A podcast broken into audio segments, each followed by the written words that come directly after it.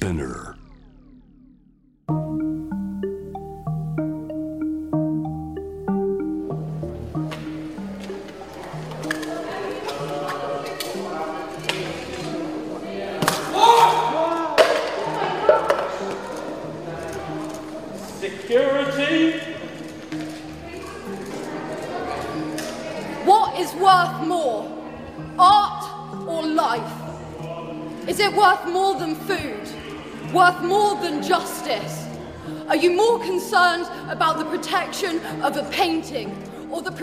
2022 planet? 年10月14日ロンドン市内の美術館環境団体が.ゴッホの名画「ひまわり」にトマトスープを投げつけた. They can't even afford to heat a tin of soup. 環境団体は名画と人命のどちらが大事なのか.物価高は石油高の影響もあるこのトマトスープ缶を温めるお金さえない人もいると宣言 Millions of people are dying in monsoons, wildfires, and severe drought. We cannot afford new oil and gas. It is going to take everything we know and love. でゴッホの絵は本当に破壊されたの最初は「おいおいおい」みたいな「絵画にトマトスープって」みたいな普通の反応をしてなんかニュース見てたらあなんだこれ絵画に直接描けるわけじゃなくて保護されてるっていうのが分かっててやってんだと思ってへえみたいな思ったんですけど。なるほど。破壊されてるわけじゃなくてパフォーマンスなんだ。でも過激すぎない？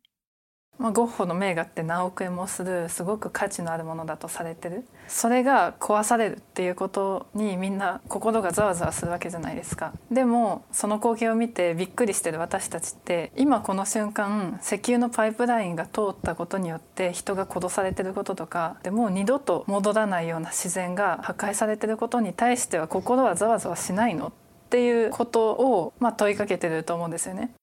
牛田義正と言います。やっぱり残酷な世界だなと普段から思っていて日本円で言えば本当に少ない金額で遠い国の子供の命救えるような世界なわけじゃないですか。でそういう世界の中でなんかその人間ではない絵にもう半端じゃない額の値がついてその一方で、まあ、その貧困問題でもそうだし環境問題もそうだしそういうことが軽視されている。でもまあ別にそんなに悪いことじゃないと思いましたね。見せ方としては。そういうことは絶対しちゃいけないっていうのとね、そのね、なんつうのかな、あの、環境問題に対してね、その、無関心な世論を喚起するためにやった行為として極めて正当性があるんだっていう議論も、どっちも理屈としては正しいわけだけども、理屈としては正しいけども、ちょっと非常識じゃねえのかっていうね、間違ってはいないけど、ちょっと程度問題として、それはやりすぎじゃないですかっていうのがあってね。NPO 法人ポッセでボランティアをしている田所真理子 J と言います。危機が訪れるって科学的にもいろんな形で示されてる中でこの社会が壊れたら絵画もなくなりますよね。世界中でその森林が燃えてで人の命が奪われてるのにみんな平然と暮らしてるじゃないですか。でも絵画がトマトジュースでそのバーってかけられてで何億円もするものがその破壊されたってところはすごいみんな注目してなんかこの社会のおかしさっていうものを誰の目にもすごいはっきりとさせるような活動だなって思ったしなんか海外だな みたいな。日本では絶対ないなっていう。うーん。よくわからなくなってきたな。海外では普通なのかな？やっぱ海外のアクティビストってすごいですよね。目で入ってくるというかなんかその裏のそういう問題がっていう話以前にまず認知されないといけないから過激っていうかすごく目ですごい訴える訴えかけるような運動が多いなって思います。日本じゃないですよね。なかなかないし。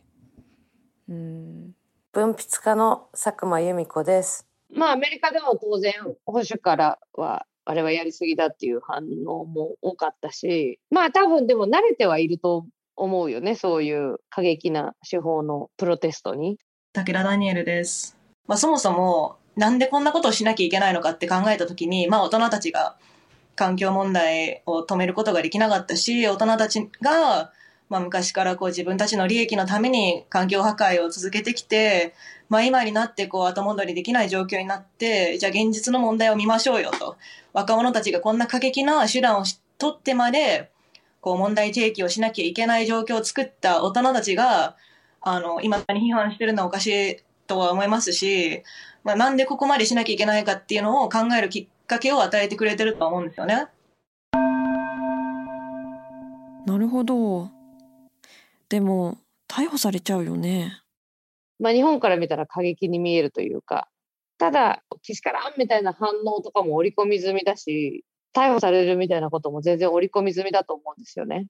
何のためにやってるかって考えると、まあ、そのイシューに注目を集めるためにやっていると。で、それがやりすぎかどうかみたいなところに議論が移っちゃうのは、もったいない気もするんだけれども、自分がずっと見てきた社会運動とか環境運動の歴史を考えると、過激だと言われるような人たちが世の中を動かしてきたという側面はあると思うんですよ。一番過激な人たちがいなかったら、気候変動の問題とか動物愛護の問題なんて、全然もっと今頃端っこにいるはずだと思うんですよね。今 NPO 法人ポッセで学生ボランティアをしている岩本奈々です日本だとさなんかみんなに受け入れられるものじゃないといけないとかそういうものをこうすごく大事にする。でも例えばこういう活動が通ってるのってでもいやもう何十年も対話してきましたよ。何十年も交渉して穏便にやってきましたよ。それで何が変わりましたかっていうそこだと思うんですよね。だからあの運動をやって共感なんてされないよとかあんなやり方じゃ伝わらないよとかっていう批判あるけどなんかそれ自体すごくナンセンス、えー、内田達です。いや言ってることは気持ちもわかるからさまあねそういう切なる気持ちはわかるがもうちょっと違うやり方考えたらっていうふうにアドバイスをするっていうのがでそのちょっとそれはないんじゃないのっていうのってすごく大事だと思うの。理屈としては通ってるんだけどもでもそれを言っちゃおしまいだっていうのはあるわけでさ普通にデモとかやった方がいいんじゃないかなって気がするし企業の不買運動するとかさなんかねもうちょっと実効的な方法あると思うし私はアートラバーなんで手法としてありかどうかっていうところはまあ難しいなと思うけれどもただこのまま気候変動が進んでいったらもう博物館じゃどころじゃない世の中が来るかもしれないわけですよね。でもおそらく来てしまうだろう。それがどれだけ遅くに引き伸ばせるかっていうことはあると思うけれども、まあ、結構人間にとっては難しい時代が来る。中で、あの手法が過激すぎるかどうかっていう論点自体が結構のんきだなっていう。確かに。手法の話以前に危機が来るっていう言葉をリアルに感じられないからのんきでいられるのかもね。どうやったらリアルに感じられるんだろう。作家活動家反貧困ネットワーク世話人の天宮かりんです環境問題といえば環境問題ですけど結構貧困問題でもあると思っていてあのもう毎年災害級の暑さっていうのがものすごく言われて例えば今年の7月だけで1週間で東京23区だけで52人が熱中症で亡くなったんですけれども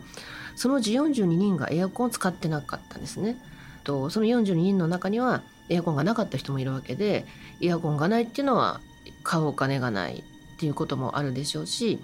でじゃあなんで使ってなかったかっていうとこの電気代の高騰があってエアコンなんかとてもつけられないって言っているえ、生活保護の、え、利用者もたくさんいますし生活保護使っていなくてもやっぱり最低賃金ギリギリで働いてる人の中にはどんなに暑くてもエアコンはつけない。だったらもうどっか商業施設とかに涼みに行くっていうようなそういう生活をしてる人たちがたくさんいるのでやっぱり温暖化っていうのは一番その気候変動的なものは一番貧しい人の生活に直撃しているなと思って結局お金持ちはしのげますよね。そのどんなに暑くなっても。海面上昇って今なんか太平洋の島がなんかね島が沈んで大変とか言ってるけどもあのもっと大変なことになるわけでさ一番大きな数字だと,、えー、と今世紀末までに12億人が今いるところから他に移動しなきゃいけなくって日本みたいにねその低いところから標高の高いところにね山の方に移っていくならいいけどねバングラデシュみたいにさ国土全体が水没するっていう場合はそこに住んでる1億人の人たちってさどっか他国に行かなきゃいけないわけだよね。でこれこの人たちって別に何の罪もないわけであってさ産業革命以来のそのね先進資本主義国がやってきたことのツケを払ってるわけだからこの人たちをとにかくね自己責任でどっか住むとこ探してくださいっていかないわけでさそのこと考えたらさねその1億人の人たちを各国が何百万人ずつ受け入れる仕組みをこれから設計する手間考えたらもう経済成長止めてさねで地球の温度下げた方がはるかに安上がりだろうと思うんだけどもね。なるほど気候変動の問題は一番弱い立場にある人に真っ先にやってくるじゃあ本当に私たちが考えないといけないのって？まあ、これ超むずいんですけど多くの人は確率計算的に未来を見てるんですよ。例えば第3次世界大戦が起こる確率は0.001%ですっていう、まあ、普通に進んだら A という道があってそっちだったら戦争起こりません。でも B という道に行ったら0.001%の確率で戦争が起こりますって言った時に0.001%だったらまあ起こらんだろうと人は考えるんですよ。だけど実際その0.001%ぐらいの確率でしか起こらないことが現実世界では起こるんですよね。例えば3.11ウクライナ侵攻コロナ危機ここ10年ぐらい見ても当たり前のように起こってるわけじゃないですか。だからもし破局の兆候可能性がほんのわずかでもあるんだったらそれはもう起こる前提で考えないといけないんだと。だからねまずね信じることなんですよ。キーワードは信じることなんですよ。っていうとなんかね そう某某ねなんとか協会とかの問題にもなってくるんだけどでもね信じる力っていうのはすごく大事ではあるんですよね。SDGs は浸透してきているけど効果はあるのかな？うちの国の政府とか金融機関は石炭火力の新規建設に噛んでみたりとか原発再稼働に意欲を示していたりとかさらにこう足を引っ張っていこうとするようなところがあってでまあ日本には国際的に展開してる大企業もいっぱいあるわけなんだけれどもサイトに SDGs とかって書いてあるのにもかかわらずやっぱり SDGs の中で語られてたような本来の目標に本気で取り組む姿勢は全くなくただそれがマーケティング用語として使われてるっていう現状は気候変動のクライシスから私たちを遠ざけてくれてるような気はしない。社会人3年目の佐藤さなと言います。そうですね。サービスの飲食でその最近研修があったんですけどこう理念と実現したいそういうビジョンがもう SDGs に直結してます。直結してるからだから僕たちが私たちがやってることはすごいことなんだよみたいなのをめっちゃ3日間ずっと言っててそれを。であでインプットしてアウトプットでずっとスピーチをさせられて。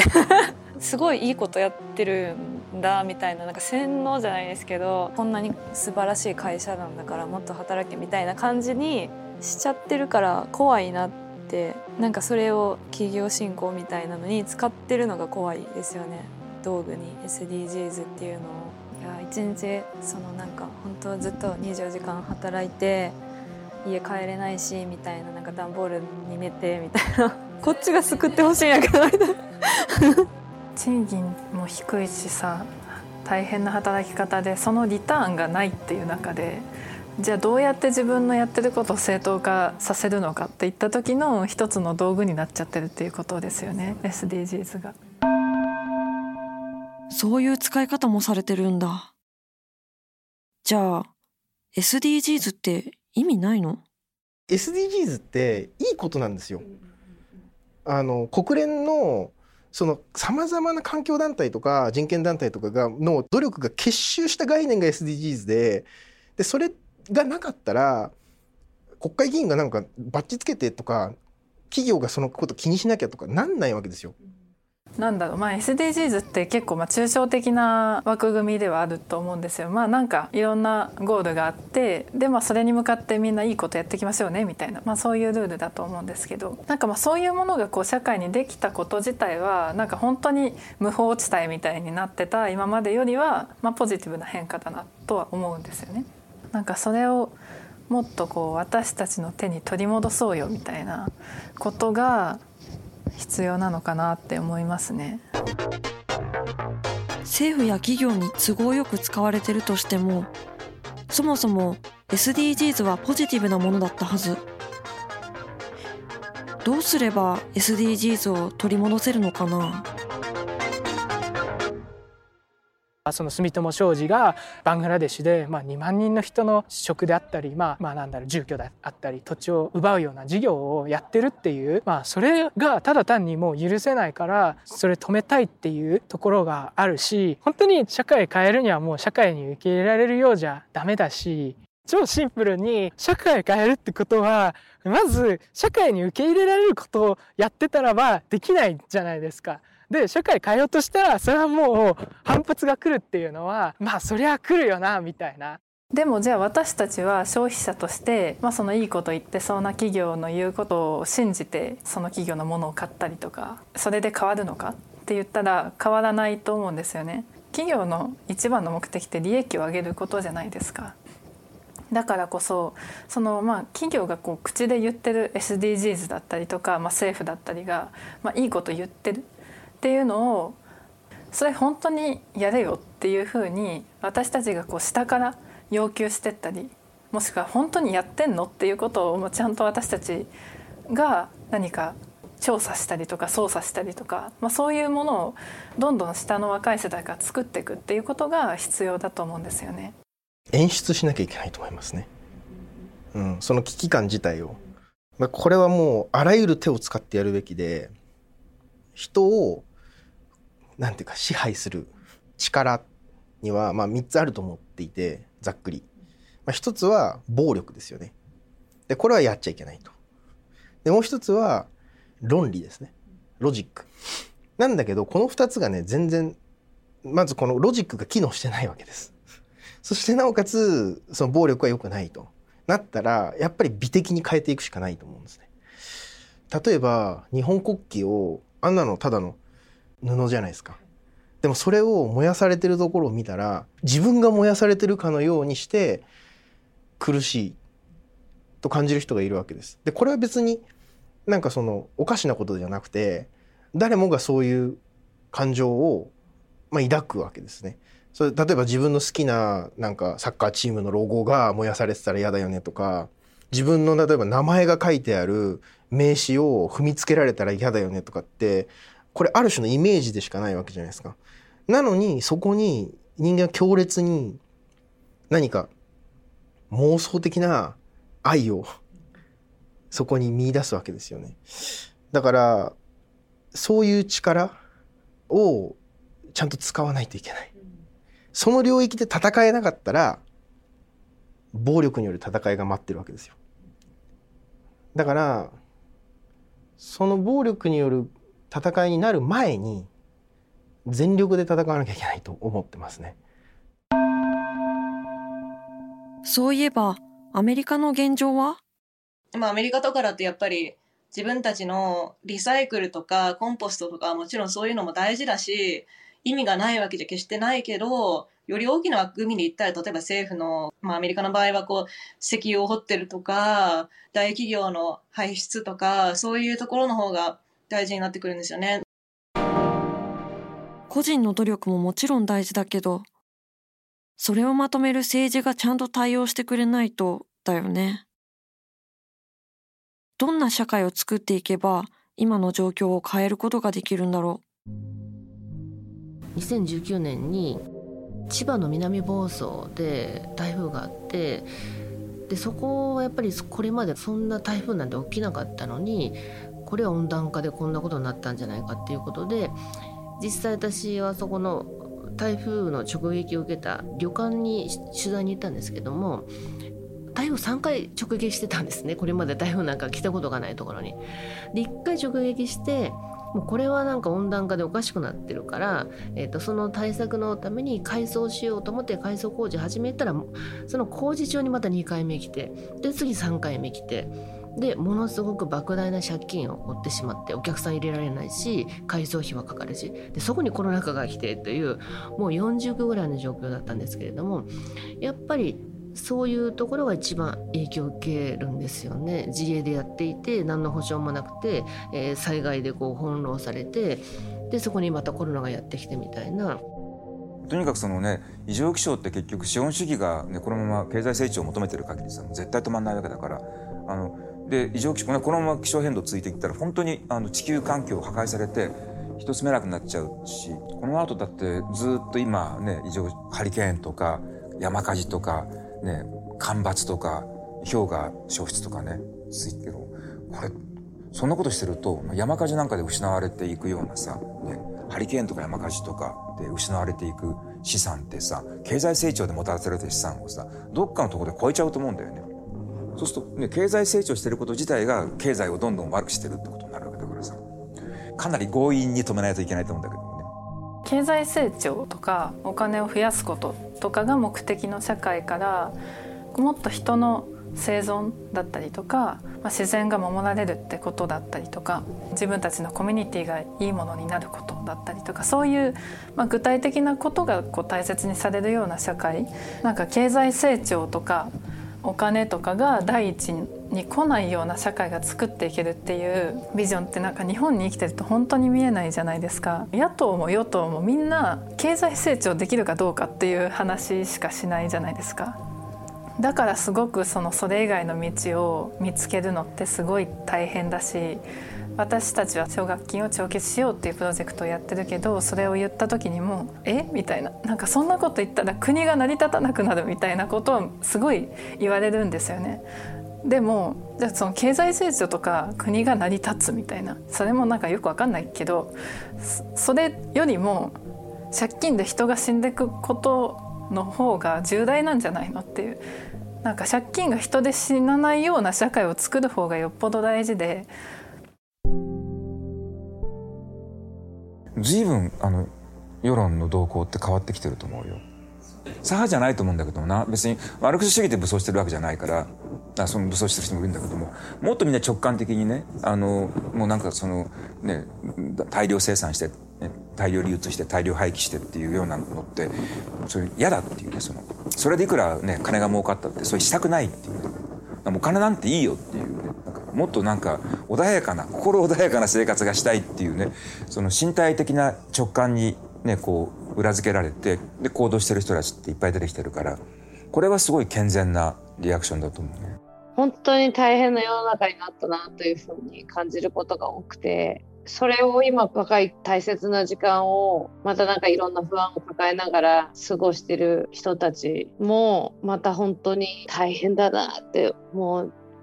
ちょっとボキャブラリーが貧困であれなんですけど大変だろうなっていつも思っていて大人たちがやっぱりこう Z 世代っていうことに今すごく注目してるんだけれども Z 世代に頑張ってもらってみたいになるのも違うと思っていて大人として自分たちが若い世代のためにこれから何ができるだろうっていうことを何度も考えるようになったけれどあまりにもこう自然とかを破壊してしまってきたからね。今なんかこうどうこれ回収するんですかっていうなんかもう謝れみたいな気持ちもあったりとかするんですけどいやしんどいだろうなって本当に思う中で、まあ、アメリカに比べて人口が少ないしとかね。なんかいろんなハンデを持って生きてると思うんだけど。まあでものもう日本でもそうだしやっぱみんな若い人がやってるじゃないですか。なんかそれにすごいこう勇気づけられるというか本当にそこに学ばなくちゃいけないなっていうのは思いますね。うん